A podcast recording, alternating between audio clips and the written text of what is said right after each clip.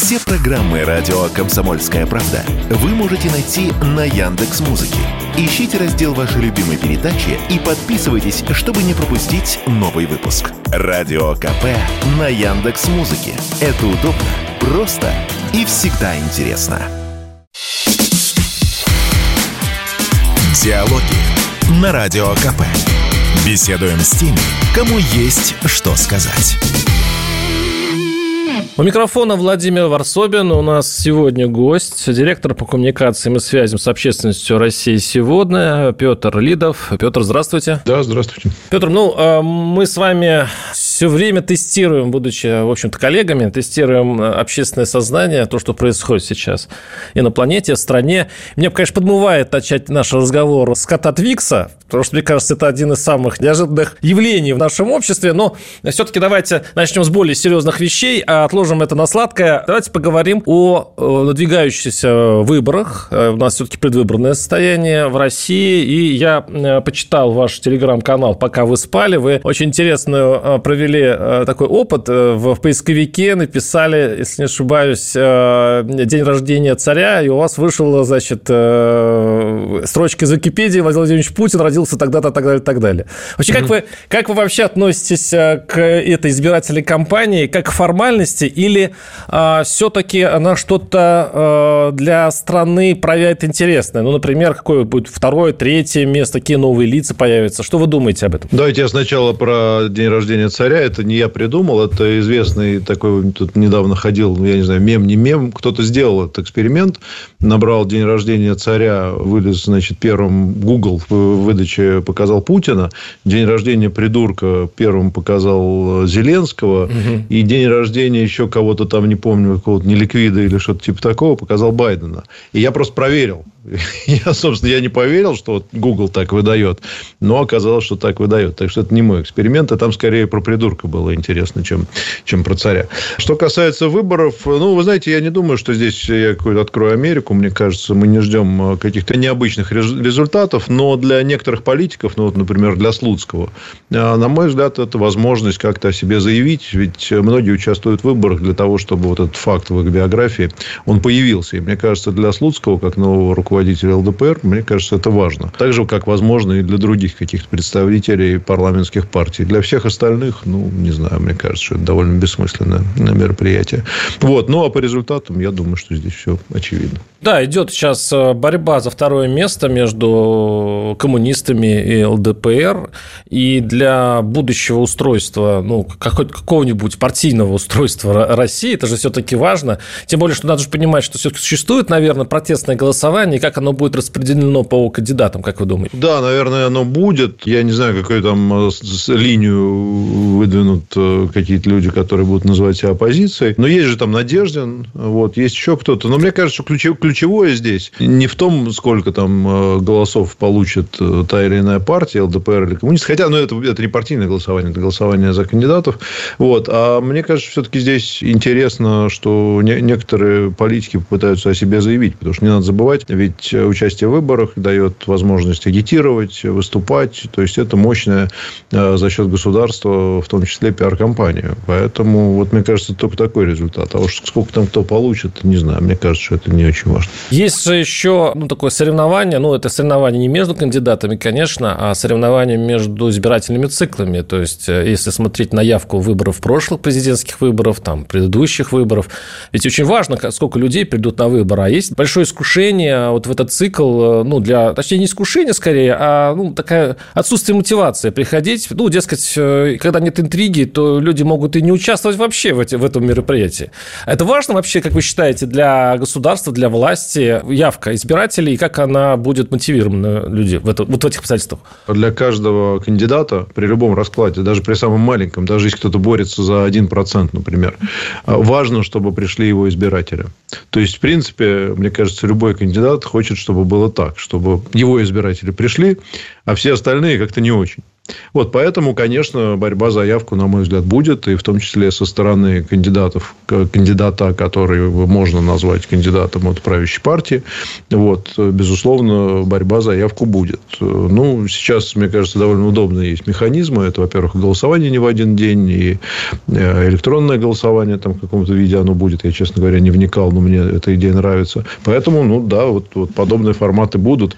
Будут ли там, э, как в советские времена, вот я вспоминаю, на избирательных участках э, торговать бутербродами, какими-то горячительными напитками и танцевать под гармонь? Не знаю, не уверен. На самом деле, с точки зрения здравого смысла и логики, конечно, любому кандидату, вне зависимости от его потенциального результата, важно, чтобы его избиратели все пришли в полном составе. Поэтому, конечно, бороться будут. В этом случае, вот эти вы сказали про эти три дня. Вот, честно говоря, вот эти три дня вызывают много споров. Ну, кстати, как и электронное голосование тоже. То есть, это нам досталось э, три дня с ковидных времен. Ковид вроде бы да. ушел, то есть, уже, это уже не имеет никаких медицинских целей, а все равно вот эти три дня остаются. Но скептики говорят о том, что вот эти три дня это не очень хорошо, потому что это дает возможность усомниться в результатах выборов, нагнать, опять-таки, нужные цифры. И это такой в нашем обществе уже достаточно технологическим такой большой рудимент растягивать э, вот эти дни голосования. Как вы считаете, стоит ли его сохранить, вот эти три дня, или все-таки убрать со временем? Я небольшой специалист по выбранным технологиям, сразу скажу. Я скорее здесь выступаю с точки зрения обычного гражданина. Мне кажется, что это удобно. И это удобно для того, чтобы людям действительно дать возможность проголосовать. С другой стороны, ну, можно людей и менее мягкими способами заставить голосовать. Ну, например, ввести какой-нибудь серьезный штраф, если ты не проголосовал. Или вплоть до вот, в некоторых странах там даже в тюрьму сажают, значит, за отказ голосовать. То есть, голосование является обязанностью гражданина. У нас такого нет. Поэтому мягкие способы привлечения людей сделать так, чтобы им было удобно, ну, на мой взгляд, как гражданина, мне кажется, удобно. Я вот э, могу честно сказать, я голосовал вот только на последних э, выборах, э, голосовал, кстати, еще и на референдуме да, по, по Конституции, но в основном потому, что это было удобно. Мне просто, например, честно, всегда было лень ходить. Вот сейчас я обязательно проголосую и сделаю это электронно. Мне удобно. Вот. С точки зрения контроля, ну, мне кажется, здесь как бы ситуация довольно очевидна. В любом случае, без надлежащего контроля за ходом выборов, манипуляции какие-то, вбросы там и прочие действия могут быть. И мы были свидетелями тому. Могут ли они быть сейчас? Ну, очевидно, да. С государства есть задача обеспечить так, чтобы этого не происходило, или хотя бы максимальные усилия к этому приложить, для того, чтобы граждане не сомневались в надежности результатов выборов. Что касается различных форм голосования, досрочного голосования, мы здесь не новаторы. Мы, конечно, видели то, что происходило, например, в Соединенных Штатах Америки с почтовым голосованием. Вот всегда находятся какие-то методы, и они используются разными политическими партиями, разными политическими силами в зависимости от уникальности той или иной системы. Вот, нам надо со своей разбираться и находить э, оптимальный механизм. Но другой вариант, это вот как я в армии, помню, первый раз вот один я голосовал, когда всех строем привели, значит, сказали, за кого голосовать, выдали там, вот, но на самом самом деле все было тайно. Но явка была стопроцентная, потому что ходили строем перед обедом. Но мне кажется, это все-таки не наш метод на сегодняшний день. Как-то надо людям создавать более удобную среду в этом смысле. Я все понимаю, да, это примерно референдум, даже не выборы. Но ведь когда нет такой интриги, и когда, скажем так, не старались партии выдвинуть э, самых, скажем, конкурентоспособных ощущений кандидатов, угу. такое впечатление, что, ну, такой вот, э, вот есть такая шашечная такая игра, называется поддавки, да, то есть нет, вы абсолютно правы, но это зависит, это, наверное, ситуация, которая связана с текущим циклом, ну, потому что очевидно, что общество консолидировано в данной ситуации, но, с другой стороны, оно как раз вот эта ситуация дает возможность проверить какие-то механизмы, чтобы действительно людей привлечь, потому что в других ситуациях, может быть, более конкурентных, кто знает, там, через цикл следующие парламентские выборы, какая там будет ситуация и так далее. Ну, сейчас вот так. Как привлечь, черт его знает. Ну, на мой взгляд, по-честному, сейчас, если рассуждать обсуждать, но единственная мера – это введение закона о том, чтобы голосование было обязательным. Не идешь голосовать, платишь штраф. Вот тогда все привлекутся моментально. Как их привлечь э, граждан, помимо создания удобных вариантов для них, типа электронного голосования, что, например, работает в моем случае, или э, три дня, чтобы ну, кто-то там за город или куда-то еще собирается, э, дать им возможность. Не знаю, честно говоря, не знаю. Ну, наверное, как-то взывать к сознательности и к тому, что мы вот должны. Такая русская традиция. Когда ты не знаешь, как решить проблему, можно пригрозить штрафом. В принципе, это у нас Нет, всегда работает. как раз наоборот. У нас такой традиции как раз нету. Э, есть страны, где такая традиция существует. По-моему, в Аргентине. Там многие люди уехали туда, и вот они не знали, что они обязаны голосовать, а если не проголосовать гражданину Аргентины, то его там чуть ли не в тюрьму могут посадить. У нас как раз очень мягко все. У нас хочешь ходи, хочешь не ходи, хочешь вот так, хочешь так. Или только, пожалуйста, сходи, родной. Но бог с ними, с выборами, действительно. Это, это, это тот случай, когда даже обсуждать э, результаты, да, даже странновато. А вот как вы думаете, что будет после? У нас ведь как часто бывает? Ситуация перед выборами – это когда государство держит и, и, и валюту в нормальном состоянии, чтобы все было хорошо, а потом происходят выборы, и возникает новая реальность. И перестановки правительства, и что-то, возможно, может измениться. Как вы видите пост, поствыборный э, этот отрезок временной? Если что касается перестановок в правительстве, то это вообще нормальная история после выборов. Это всегда так, вообще так положено делать. Потом, я думаю, что даже если сейчас осуществить какие-то перестановки в правительстве, это вряд ли каким-то образом поменяет результаты выборов. Мне кажется, что доверие президенту настолько велико, что, в общем, он практически может решать любой вопрос. Что касается, да, вот э, я бы сказал, социальные выплаты. Насчет курса не знаю. Таких примеров я не припоминаю, что кто-то держал курс, а потом его отпускал. Посмотрим, как будет сейчас. Но социальные выплаты, да, это всегда это традиция во всех странах мира, действующая, так сказать, партия, находящаяся у власти, безусловно, свои подобные возможности всегда использует. Если не в виде каких-то материальных выплат, то как минимум в виде значит, каких-то обещаний принятия законов и так далее. Оппоненты пытаются, они не могут, конечно, выплатить денег там, или как-то повысить пособие и так далее. Они обещают что-то сделать. Поэтому выплаты, они хотя бы реальные. А вот обещания, кстати, обещания, по-моему, в процентах так 90 случаев не сбываются. Как правило, ну, если, конечно, приходят к власти те, кто эти обещания давал. Мы сейчас прервемся на пару минут. Э, Петр Лидов, директор по коммуникациям и связям с общественностью России сегодня. Оставайтесь с нами. Диалоги на Радио КП. Беседуем с теми, кому есть что сказать. Микрофона Владимир Варсобин. Я напоминаю, что с нами Петр Лидов, директор по коммуникациям и связям с общественностью «Россия сегодня».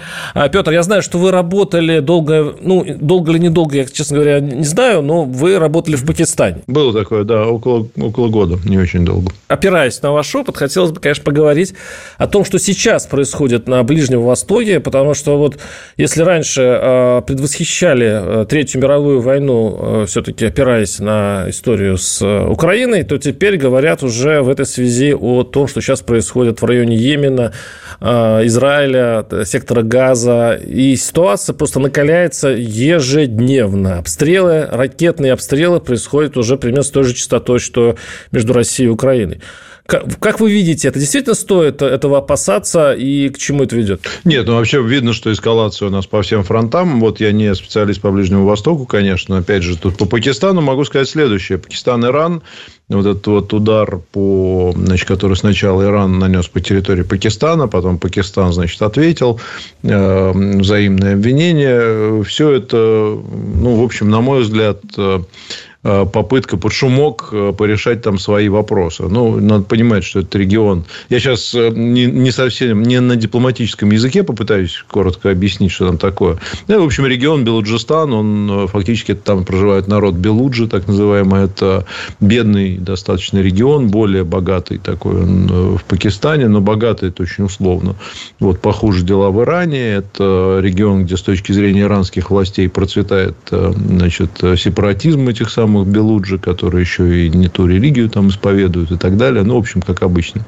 Вот. Они, в общем-то, не сказать, что сильно э, любимы и в Пакистане тоже. Потому что Пакистан, ну, основная часть Пакистана, она такая центральная, более равнинная, а это такие горные районы, где проживают эти племена и так далее. То есть, они там всем проблем доставляют много. В общем, на мой взгляд, просто здесь... Э, ну, и у Ирана это долгосрочная история. Они бьют по всем сейчас э, своим внутренним, внутренним политическим оппонентам, ну и так далее. То есть, они, мне кажется, просто подсуетились. Вот, соответственно, Пакистан сделал примерно то же самое. На мой взгляд, и та, и другая сторона, они, в общем, не сильно-то и расстроились. Единственное, что расстроились, что не предупредили одни других, ну и там что-то залетело не на ту территорию. Вот сейчас э, вопрос решен. Э, Пакистан не может себе позволить э, в настоящее время никакого противостояния с Ираном, да и почвы, собственно, нет. То есть, фактически для Пакистана ну, удар по их собственным сепаратистам, я не скажу, что он там сильно нужен, но, в общем, им по большому счету все равно. У Пакистана по периметру всех границ ситуация не очень. Там Афганистан, с одной стороны, там тоже, так сказать, ситуация не очень спокойная. Кашмир с другой, ну и так далее. Вот, поэтому, как мы предполагали, мы там это уже обсуждали с специалистами, вот уже сегодня новость пришла, что Пакистан и Иран, они договорились, что послов пришлют обратно до 26 января, и глава МИД Ирана поедет в Пакистан 29 э, января, в общем, просить прощения уж там, или не знаю, или просто жать руку, ну, в общем, снимать вот эту вот напряженность. Так что, на мой взгляд, там вопрос исчерпан. Но по США, Йемену, Израилю и так далее, я думаю, без меня вам... Не, ну, здесь я... Чем кто расскажет? Здесь принцип... Нет, вы сказали очень интересный принцип в самом начале. Сказали, что э, под шумок. Вот этот принцип под шумок сейчас э, во всем мире. Сейчас мне такое ощущение, что... Там из, из серии «А я-то что?» Да, что пошла... я так, тоже сейчас Как слово пацана, да, значит, начала, началась да. дворовая драка, и все во время этой кутюрьмы решаются каждый собственно, которые давно не решались. Отчасти. Да, Отчасти. давно не решались, давно хотели, но не могли, потому что мировое, э, ну, мировой порядок был другим и так далее. Вот сейчас можно посмотреть, что происходит с КНДР и Южной. Южной, э, значит, Кореи. Можно посмотреть и в другие части. Э, он Венесуэла тоже с, с Гаяной и так далее. И это только начало. Потому что у нас... Знаете, тут, как вы думаете? да, я, я опять же еще раз э, говорю, что я ни в коем случае не эксперт, я так на пальцах, как я понимаю, попытался это объяснить. Вот. Но изнутри вот Пакистана я эту ситуацию очень хорошо понимаю. Там вообще это довольно регулярная вещь. Там бьют кто-нибудь по кому-нибудь в каких-то горах, там чуть ли не каждый день. Вот. Иногда это, кстати, чаще американцы этим грешат, э, потому что они там где-то что-то там кого-то патрулируют между Ираном, между Пакистаном и Афганистаном, и где там какой кишлак, я думаю, разобраться сложно. Вот. Но тут еще, знаете, какой аспект? Э, вы натолкнули на мысль, что, наверное, многие думают, э, что сейчас силы основного, основного мирового вот этого вот, если терминологии э, пацана, слово пацана излагать вот этого вот, так сказать, смотрящего по, по региону, либо по миру Соединенных Штатов, они отвлечены куда-нибудь еще, ну, и вот это тоже, наверное, фактор. Они понимают, что сейчас с нами там никто разбираться не будет, давай-ка мы тут тоже что-нибудь эскалируем. Это, конечно, опасно. Тут не шутки шутками, но понятно, что в этой ситуации нельзя забывать о том, что Пакистан э, страна, обладающая ядерным оружием. Вот, хотя мне очень сложно представить, что они в здравом уме решатся их применять, исходя из текущей ситуации куда-то там. Вот. Но вообще, когда приезжаешь в Пакистан и э, смотришь по сторонам, то так немножко тревожно становится, что в этой стране есть ядерное оружие. Да уж. А, а вот э, как вот с точки зрения нас смотреть на это все? Ведь у нас э, очень часто повторяется, что мы идем к многополярному миру, что многополярный мир – это хорошо, что нужно разрушить а, вот этот сложившийся порядок вещей после 1945 года. И вот то, что сейчас происходит во всем мире, это соответствует интересам России, как вы считаете? Во-первых, мне кажется, что любая война и любая гибель людей, она вряд ли может соответствовать чьим-то интересам, э, если это только не какие-то уж совсем, я не знаю, там крайне э, экзотические режимы. Вот, поэтому ну, обратная сторона, мне кажется, было бы хорошо для всех, если бы царил мир, взаимопонимание, всеобщая любовь везде. Вот. Что касается того, что у нас есть, э, как, как вы сказали, цель, да, или задача, значит, создать многополярный мир. Нет, мне кажется, что это просто процесс, который начался, он уже идет, и мы в нем находимся. И мы, естественно, одна из трех великих держав на сегодняшний день, мощнейших, которая, безусловно, э, играет определенную роль э, в данной ситуации. На мой взгляд, если смотреть на вещи цинично, то, конечно, нам ослабление Соединенных Штатов и их влияние на всех, так сказать, направлениях, оно, конечно же, выгодно, потому что они считают нас одной из угроз безопасности, врагом. Э, не, не просто как-то там соперником, да, а противником. Поэтому на сегодняшний день мы находимся в состоянии ну, такого косвенного конфликта с Соединенными Штатами. И в этом смысле любое их ослабление для нас, э, я ничего плохого в этом не вижу. Ну, если так если такую ассоциацию представить, да, когда принцип домино, то есть, если ближайшая костяшка падает, а, с одной стороны, вроде хорошо, но когда она влечет за собой другие, и потом это может в итоге получить совершенно неожиданной стороны, в общем-то, решая свои сегодняшние задачи, вот в долгосрочном сильно проиграть. То есть, тут ведь... Или, или, или это нельзя просчитать сейчас далеко вперед? Все, все, ну, все играют на, на, короткой, на, на, на короткой линии. Вы знаете, если предположить худшее, то и мы, и Китай, и Соединенные Штаты, а уж все вместе тем более, обладаем арсеналами, которые могут уничтожить вообще все. И Европу, там, и уж точно европейскую часть России, и часть Соединенных Штатов там, прибрежную, и много-много чего. До этого, конечно, доводить не стоит. И в этом смысле у великих держав есть э, обязанности соответствующие сохранять э, трезвость э, в своих действиях.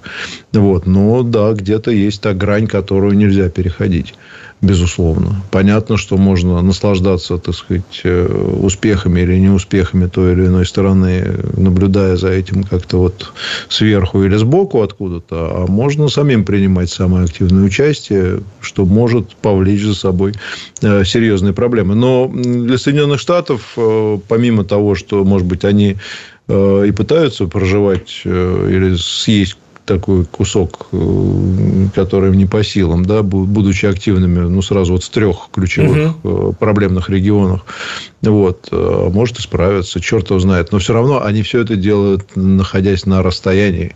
И это, это для них, конечно, очень, очень хорошая позиция, несмотря на то, что это дорого, не все И все ждут э, выборов, да? Все ждут, будет ли Трамп да, все, или все не будет выборов, Трампа. Это, это фактор тоже очень важный. Но в любом случае у них всегда есть опция откуда-нибудь уйти. И у них, безусловно, есть опция уйти, я думаю, в первую очередь они будут уходить с Украины. Угу. А, во вторую очередь они, ну, вряд ли они будут уходить, э, вернее, не будут совершенно точно уходить с э, из региона азиатского, вот, из Тихоокеанского региона того, потому что там у них, у них там лежбище. Вот. Ну и Ближний Восток. Вот тут тут большой вопрос, потому что там может полыхнуть так, как мало никому не покажется. То есть, там перспективы гораздо более серьезные, мне кажется, чем где бы то ни было еще. То есть, из всех фигур скорее пожертвуют украинской? Да, потому что здесь они, здесь же, понимаете, тут ключевой аспект вот какой. А, здесь НАТО и Соединенные Штаты наступают. Да, то есть здесь они э, пытаются отхватить себе дополнительный кусок территории, э, загнать его в свою сферу влияния и угрожать России. То есть здесь они могут и отступить, он не критичен. Его раньше не было, но не будет теперь. Тихоокеанский регион, там другая история. Там наступает Китай, там они обороняются, там они теряют позиции. То есть они находятся в обороне, и каждый шаг назад они будут э, делать с большой неохотой, включая Тайвань. Вот. Э, ну, а Ближний Восток – это отдельный замес такой э, довольно сложный, где, в общем, лучше разбираться с специалистами, но тоже он принципиально важен. Но мы, но мы поговорим, но в следующей части мы поговорим о том, что нам ближе. Это, конечно, история с Украиной. Я напоминаю, что с нами Петр Лидов, директор по коммуникациям и связям с общественностью России. Сегодня оставайтесь с нами. Диалоги на Радио КП. Беседуем с теми, кому есть что сказать. Микрофон Владимир Варсобин. Напоминаю, что с нами э, Петр Лидов, директор по коммуникациям и связям с общественностью России сегодня. Но э, здесь вот хочется понять наше как сказать, общественное мнение. Вообще, когда, что, когда говоришь слово общественное мнение в России, все время теряешься. Вот что такое наше общество и как услышать его мнение? Вот, допустим, по поводу того, что сейчас э, происходит э, в СВО. То есть с одной стороны, вроде бы э, Кремль говорит о том, что он, в принципе, готов пойти на переговоры, и, в общем-то, о заморозке да. это возможно. А с другой стороны, Киев э, все-таки ожидает все-таки помощи от Запада и не хочет э, перемирия. Как вы считаете, настроено вообще большинство россиян? Я понимаю, что это, конечно, тяжелый вопрос, но какое ощущение? Потому что, с одной стороны, вроде бы мы находимся в конфликте, а так вот, если походишь по улице, посмотришь, мы что-то уже подзабываем о том, что, что идет э, такая борьба. Ну да, вопрос э, такой очень неоднозначный. И, конечно, здесь есть э, социология, я думаю, много исследований на этот счет, э, что люди думают, как чувствуют и так далее. Все могут посмотреть на эти данные. По ощущениям, вы знаете, есть двойственная, ну, на мой взгляд, двойственная немножко ситуация. С одной стороны, Действительно, боевые действия на Украине воспринимаются ну, для большинства россиян как, э, ну, наверное, важнейшее политическое и военное событие, но, тем не менее, не определяющее нашу жизнь полностью. Очень ведь многие, и те, особенно кто участвует в боевых действиях, военные корреспонденты, журналисты, сетуют на это, что э, большинство граждан, в общем, как бы живут своей жизнью, не понимая, что идет война. Вот, с одной стороны. С другой стороны, это, в общем, не так уж и плохо, на мой взгляд, потому что э, у страны есть огромные, ну, огромные в, данных, э, в данной ситуации успехи в сфере экономики, которая, конечно, отчасти перестроилась на военные рельсы, и военный заказ там много чего определяет, но тем не менее. То есть, страна не бросила все и не пошла, значит, вот, жить в условиях военного времени. Это очень важно, потому что, конечно, экономическое развитие без этого невозможно. Вот, поэтому, с другой стороны, то, что это воспринимается как спецоперация, ну, на мой взгляд, э, спецоперация, я имею в виду, что это не так, тотальная война, да, это тоже нормально. А, и я думаю, что для многих э, есть и такая точка зрения. То, что вот я сталкиваюсь, многие люди задают вопросы, ну, естественно, у всех есть вопрос, с одной стороны, когда же это все закончится, а другой вопрос все-таки, когда же мы победим, да, то есть, никогда же, вернее, уверенность в победе существует. Вот, причем многие э, считают, что, значит, идти надо там куда-то чуть ли не до Киева и так далее. Вот, это довольно сложная конструкция, на мой взгляд, но в целом, вот по моим ощущениям, люди в целом удовлетворены тем, как эм, ситуация развивается, хотя, наверное, есть ощущение, что она в некотором роде затянута. Э, ну, кстати, вот, э, не знаю, может быть, наши слушатели бывали за рубежом, вот особенно в США, э, очень, ведь там постоянно идут военные какие-то конфликты. Соединенные Штаты, их военные постоянно участвуют в войнах где-то там по всему миру. У них вообще нету в голове даже понимания, что воевать можно как-то на своей территории. Вот. И постоянно, куда бы ты ни попадал, будь это, там, я не знаю, какое-нибудь завершение года в высшем учебном заведении, или футбольный матч, американский футбол, или, я не знаю, даже пиво в баре, все пронизано духом поддержки своих военных. То есть, там вот этот тезис о том, что вот наши парни, значит, и девчонки в форме, они там защищают, сражаются за демократию по всему миру. Там это просто настолько пронизывает все, при том, что совершенно не мешает э, ну, течению обычной жизни, как вы понимаете. Вот. Я, конечно, далек от сравнения, там, не знаю, войны где-нибудь э, в Сирии для США от конфликта на Украине, но, тем не менее, вот такая конструкция, как мне представляется, она э, вполне ну, с точки зрения общественного мнения, вполне разумная. Другой вопрос, конечно, есть э, и перекосы, голые вечеринки, там, да, с одной стороны. С другой стороны, может быть, какая-то излишняя э, там, военизированность чего-то. Но это на вкус и цвет, как называется. Но мне кажется, что все это ведет к тому, что общественное мнение консолидируется. И мы, ну, я не знаю, в хорошем смысле слова, наверное, очищаемся от того, что было лишнее у нас. Вот, и э, все-таки продолжаем э, наше, наше общество, его общественное сознание, оно меняется. И меняется, как мне, опять же, вы спросили, мое личное, меняется в очень правильную такую какую-то честную сторону единства по вот этому ключевому вопросу.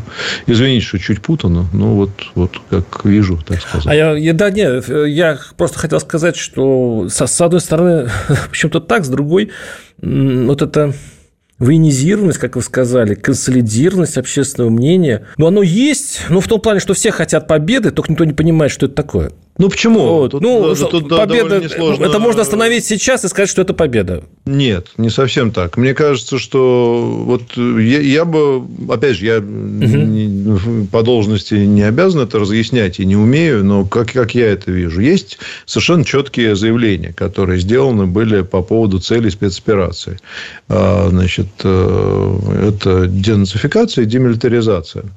Вот. И эти цели будут достигнуты. Никто не говорит, хочу заметить, о значит, э, гарантированной потере государственности Украины. Наоборот, да, президент говорит, что ну, если так дальше э, они будут себя вести, то это может привести вообще к потере государственности. То есть, это не цель. Не цель уничтожить государство Украины или сделать что-то такое.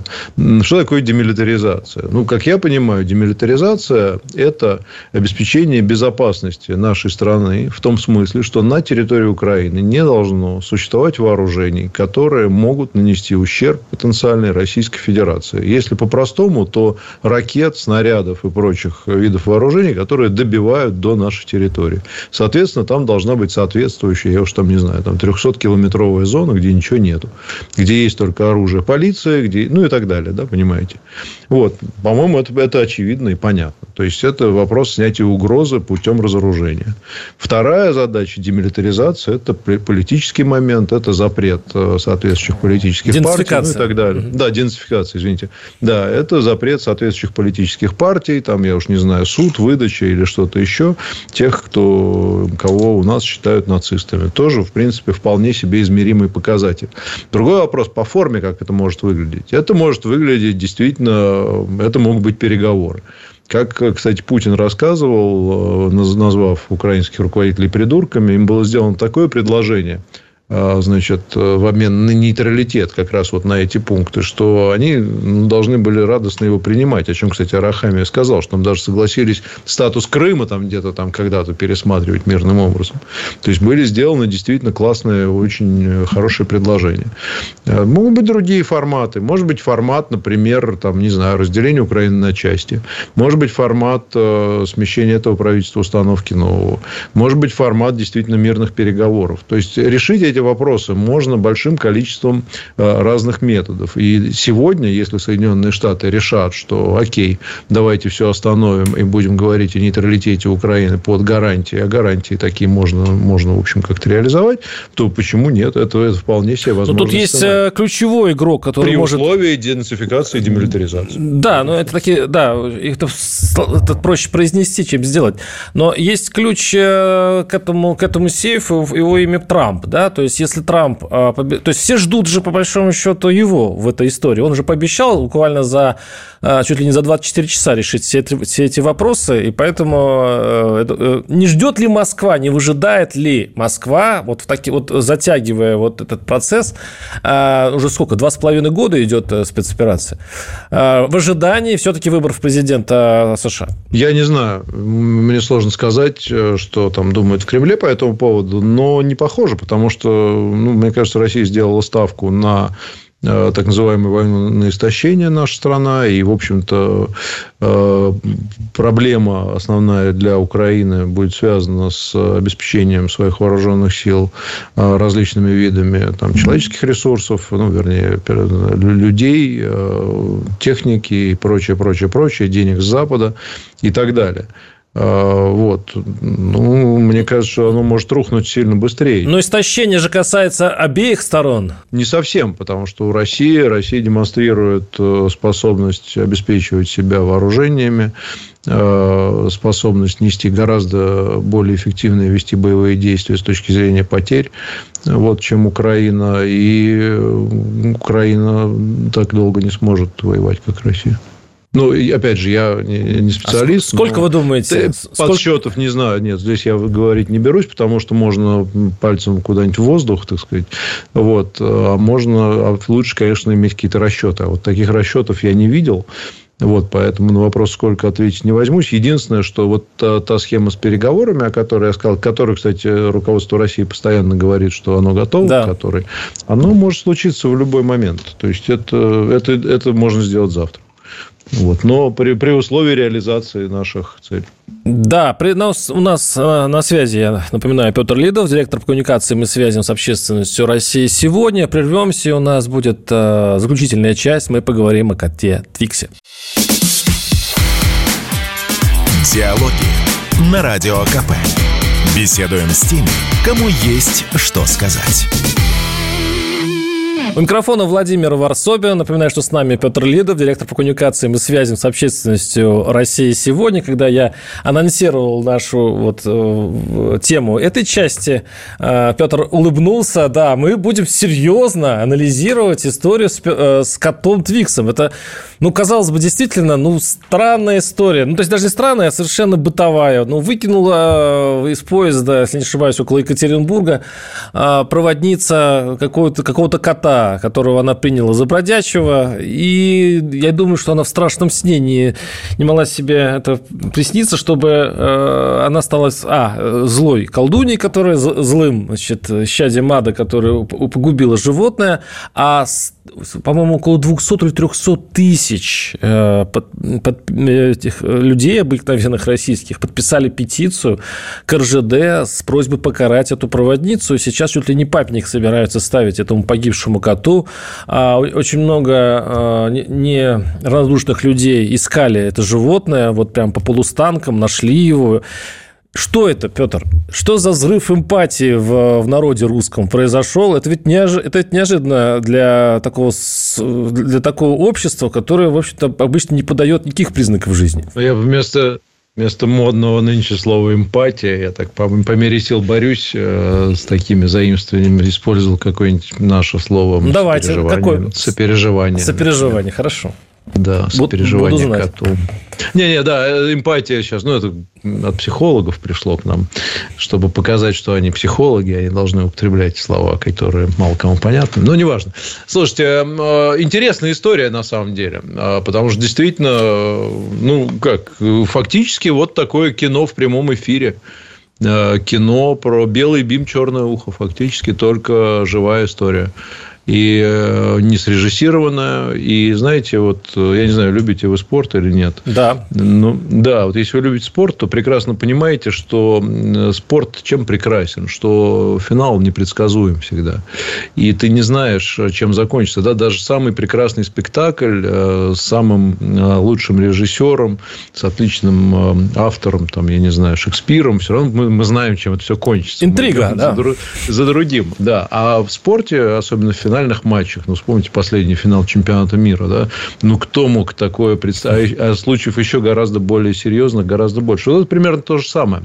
Герой Кот, выброшенный, мороз, а, значит, ну и так далее, злая проводница и прочее, прочее, прочее. Вот возможность следить за ним, правда, неделю спустя, но тем не менее. Не, мне кажется, обычная история. Плюс, конечно, в связи с тем, что такая она слезливая и Э, затрагивающее, так сказать, чувство миллионов людей, конечно, сразу же все начали пиариться. Отсюда предложение там памятники построить, расстрелять проводницу там, и прочее, заявление РЖД. То есть, это начинает обрастать. История сама по себе довольно действительно, вы сказали, ну, простая, в общем, но она начинает обрастать разными деталями. Да? Значит, кто-то уже э, изображая, изображение этой проводницы, найдена проводница, значит, показали Верку Сердючку, там, значит, надо ее, видимо, Нет, и ноги. Бастрыкин вмешался. Завтра в Госдуме да, будут ну, обсуждать э, э да, снова закон законы. о жестоком э, отношении к животным и так далее. Я, я вот не пойму. Это, это вот... как я сказал бы, это знаете что? Это итерация сериала «Слово пацана». Я бы сказал так. Примерно то же самое. Такой сериальная история, в общем. Э, ну да, ну то есть это прямого отношения к жизни, в общем, не имеет. Может случиться с каждым. Ну, в одном случае хороший фильм сняли. Вот сразу находятся люди, которые требуют его запретить, потому что, значит, вот, ну, потому. Ну и здесь то же самое. Вот запретить проводников, там, не знаю, не принять закон, поставить памятник. Ну, жалко котеньку, конечно. Ну, что ж Петр, а это, вот, а это вот все-таки говорит о здоровье общества? То есть, это полезная новелла, э, э сказка такая для общества? Общества, или... Вы знаете... Вот, извините, я сейчас договорю. Или очень есть, на самом деле, даже в нашей редакции критики вот этой истории, они говорят, что общество сошло с ума, что э, вот это сопереживание, которое мы теперь не эмпатия, они бы все-таки применяли к более полезным вещам, у нас столько несправедливости, они вот за котейку схватились. Как, как Нет, вам кажется? Опять же, давайте вернемся к э, фильмам э, про животных. Ну, вот еще помимо «Белого бима», «Черного уха» был «Хатико» и так далее. Ну, слушайте, это колоссальной популярностью, трогательной истории. Кот шел, значит, ну, там 8 километров прошел, умер и так далее. Вы знаете, я не думаю, что это о чем-то говорит. Это просто обычная, совершенно обычная такая история, которая никак не характеризует наше общество. По-моему, это нормально. Не, не вижу здесь никаких проблем. Просто забавно некоторые элементы, конечно, забавные, как э, люди начинают всерьез. Ну, но здесь, опять же, здесь, вот, мне кажется, особенность важнейшая, что в соцсетях очень важно, значит, э, хайпануть. Да? Сразу все начинают писать э, посты, обсуждать и так далее. Не, не, не вижу здесь никаких проблем, если честно. Нормальное общество, ничего такого. Действительно, история. Ну, жалко котика-то. Что ж тут? Мне тоже жалко. Ну, просто это... Мы же не звери. Вот до, да, вот до, до этой истории очень много говорили, что э, российское общество, оно ну, поражено вот этой агрессией, что вот слово пацана как раз и демонстрирует популярность этого сериала, что общество еще не вышло из этого пацанского возраста и так далее. А я-то помню, когда э, обсуждали закон о жестоком обращении, точнее не так, разрешали э, регионам убивать животных, ну, по сути, это так было, то есть и сейчас некоторые регионы пользовались, бродячих животных имеется в виду, то э, вот именно тогда общество подняло голос и говорило о том, что, дескать, ну что ж, это же слишком жестоко. И более того, если четверть века назад закопать э, или утопить щенка или котенка считалось, в общем-то, более-менее нормальным, то сейчас общество, мне кажется, стало э, более гуманным. Оно строит э, частные э, те самые передержки, частные, как что-то называется, где держат животных, да, вольеры для брошенных собак и так далее. То есть, не кажется вам, что общество меняется, таким образом показывает себя, что оно, в общем, становится более европейским, более, ну, я такое слово сейчас говорю, европейским, ну, гуманным. В этом значении? Не знаю, мне кажется, что это обычное проявление э, жалости к домашнему питомцу, потому что, как мы смотрим, мы представляем, что это наш котик. Вот он убежал, а его на мороз. Вот. И, конечно, каждому жалко. А вот, например, бродячих собак, которые напали, например, на ребенка стаей, вот их каждый из нас бы, включая меня и вас, наверное, застрелил бы, не рассуждая даже. Вот. Ну, это же... Причем здесь мне, мне кажется, это мы опять начинаем заниматься примерно тем же, притягивая историю с э, каким-то законодательством по защите животных к обычной, ну, не обычной, а хорошей, действительно трогательной и печальной очень истории домашнего любимца, которого, безусловно, жалко все из нас, ну не все, многие переживали смерть домашних питомцев своих. Это вся трагедия, сопоставимая с гибелью друга, ну, там, знакомого. И в заключение, и, и заключение хочется вспомнить, что сейчас э, январь, да, и начало 2024 э, года, который высокосный. Как вообще, мы же все-таки Э, скажем так, относимся и к гороскопам в России более-менее серьезно, и слово «высокосный» для нас не имеет хорошей коннотации, да? То есть, это у нас считается... Ну, я бы, себя не, в эти ряды не записывал. Да, я не знаю. Нет, ну. Когда вы говорите «мы», это без меня. Хорошо договорились. Но, но, так, но таких суеверных много. Я имею в виду, как я. Много. А, как вы видите э, этот год, который начался, и он каким, по-вашему, будет? Ну, мне кажется, високосность года не имеет никакого отношения там, к какой-то повышенной опасности. Вот. Для желающих замерить, я уверен, что такие замеры существуют. Там просто можно взять, посчитать количество среднее, там, не знаю, стихийных бедствий. Вот, где-нибудь на... И посмотреть, есть ли статистическая, научная какая-нибудь зависимость. Вот. Но нет, ну, год, вы знаете, слушайте, у нас простых годов-то не бывает. Э, вот. Каждый год хуже предыдущего. Мы-то вот думали, что, что будет вообще-то, а оказывается, что не знаю. Поэтому прогнозы такие строить, э, наверное, плохо. Но я всем советую оставаться оптимистами и стараться сделать мир лучше хотя бы вокруг себя. Вот, вокруг своих близких, вокруг друз... для друзей своих, главное, для детей. И защищать, оберегать и помогать тем, кому можно помочь. И тогда, наверное, будет чуть проще. А вот с точки зрения високосности, какая разница? Петр Ледов, директор по коммуникациям и связям с общественностью России сегодня, и Владимир Варсобин были с вами. До свидания, Петр. Да, всего доброго.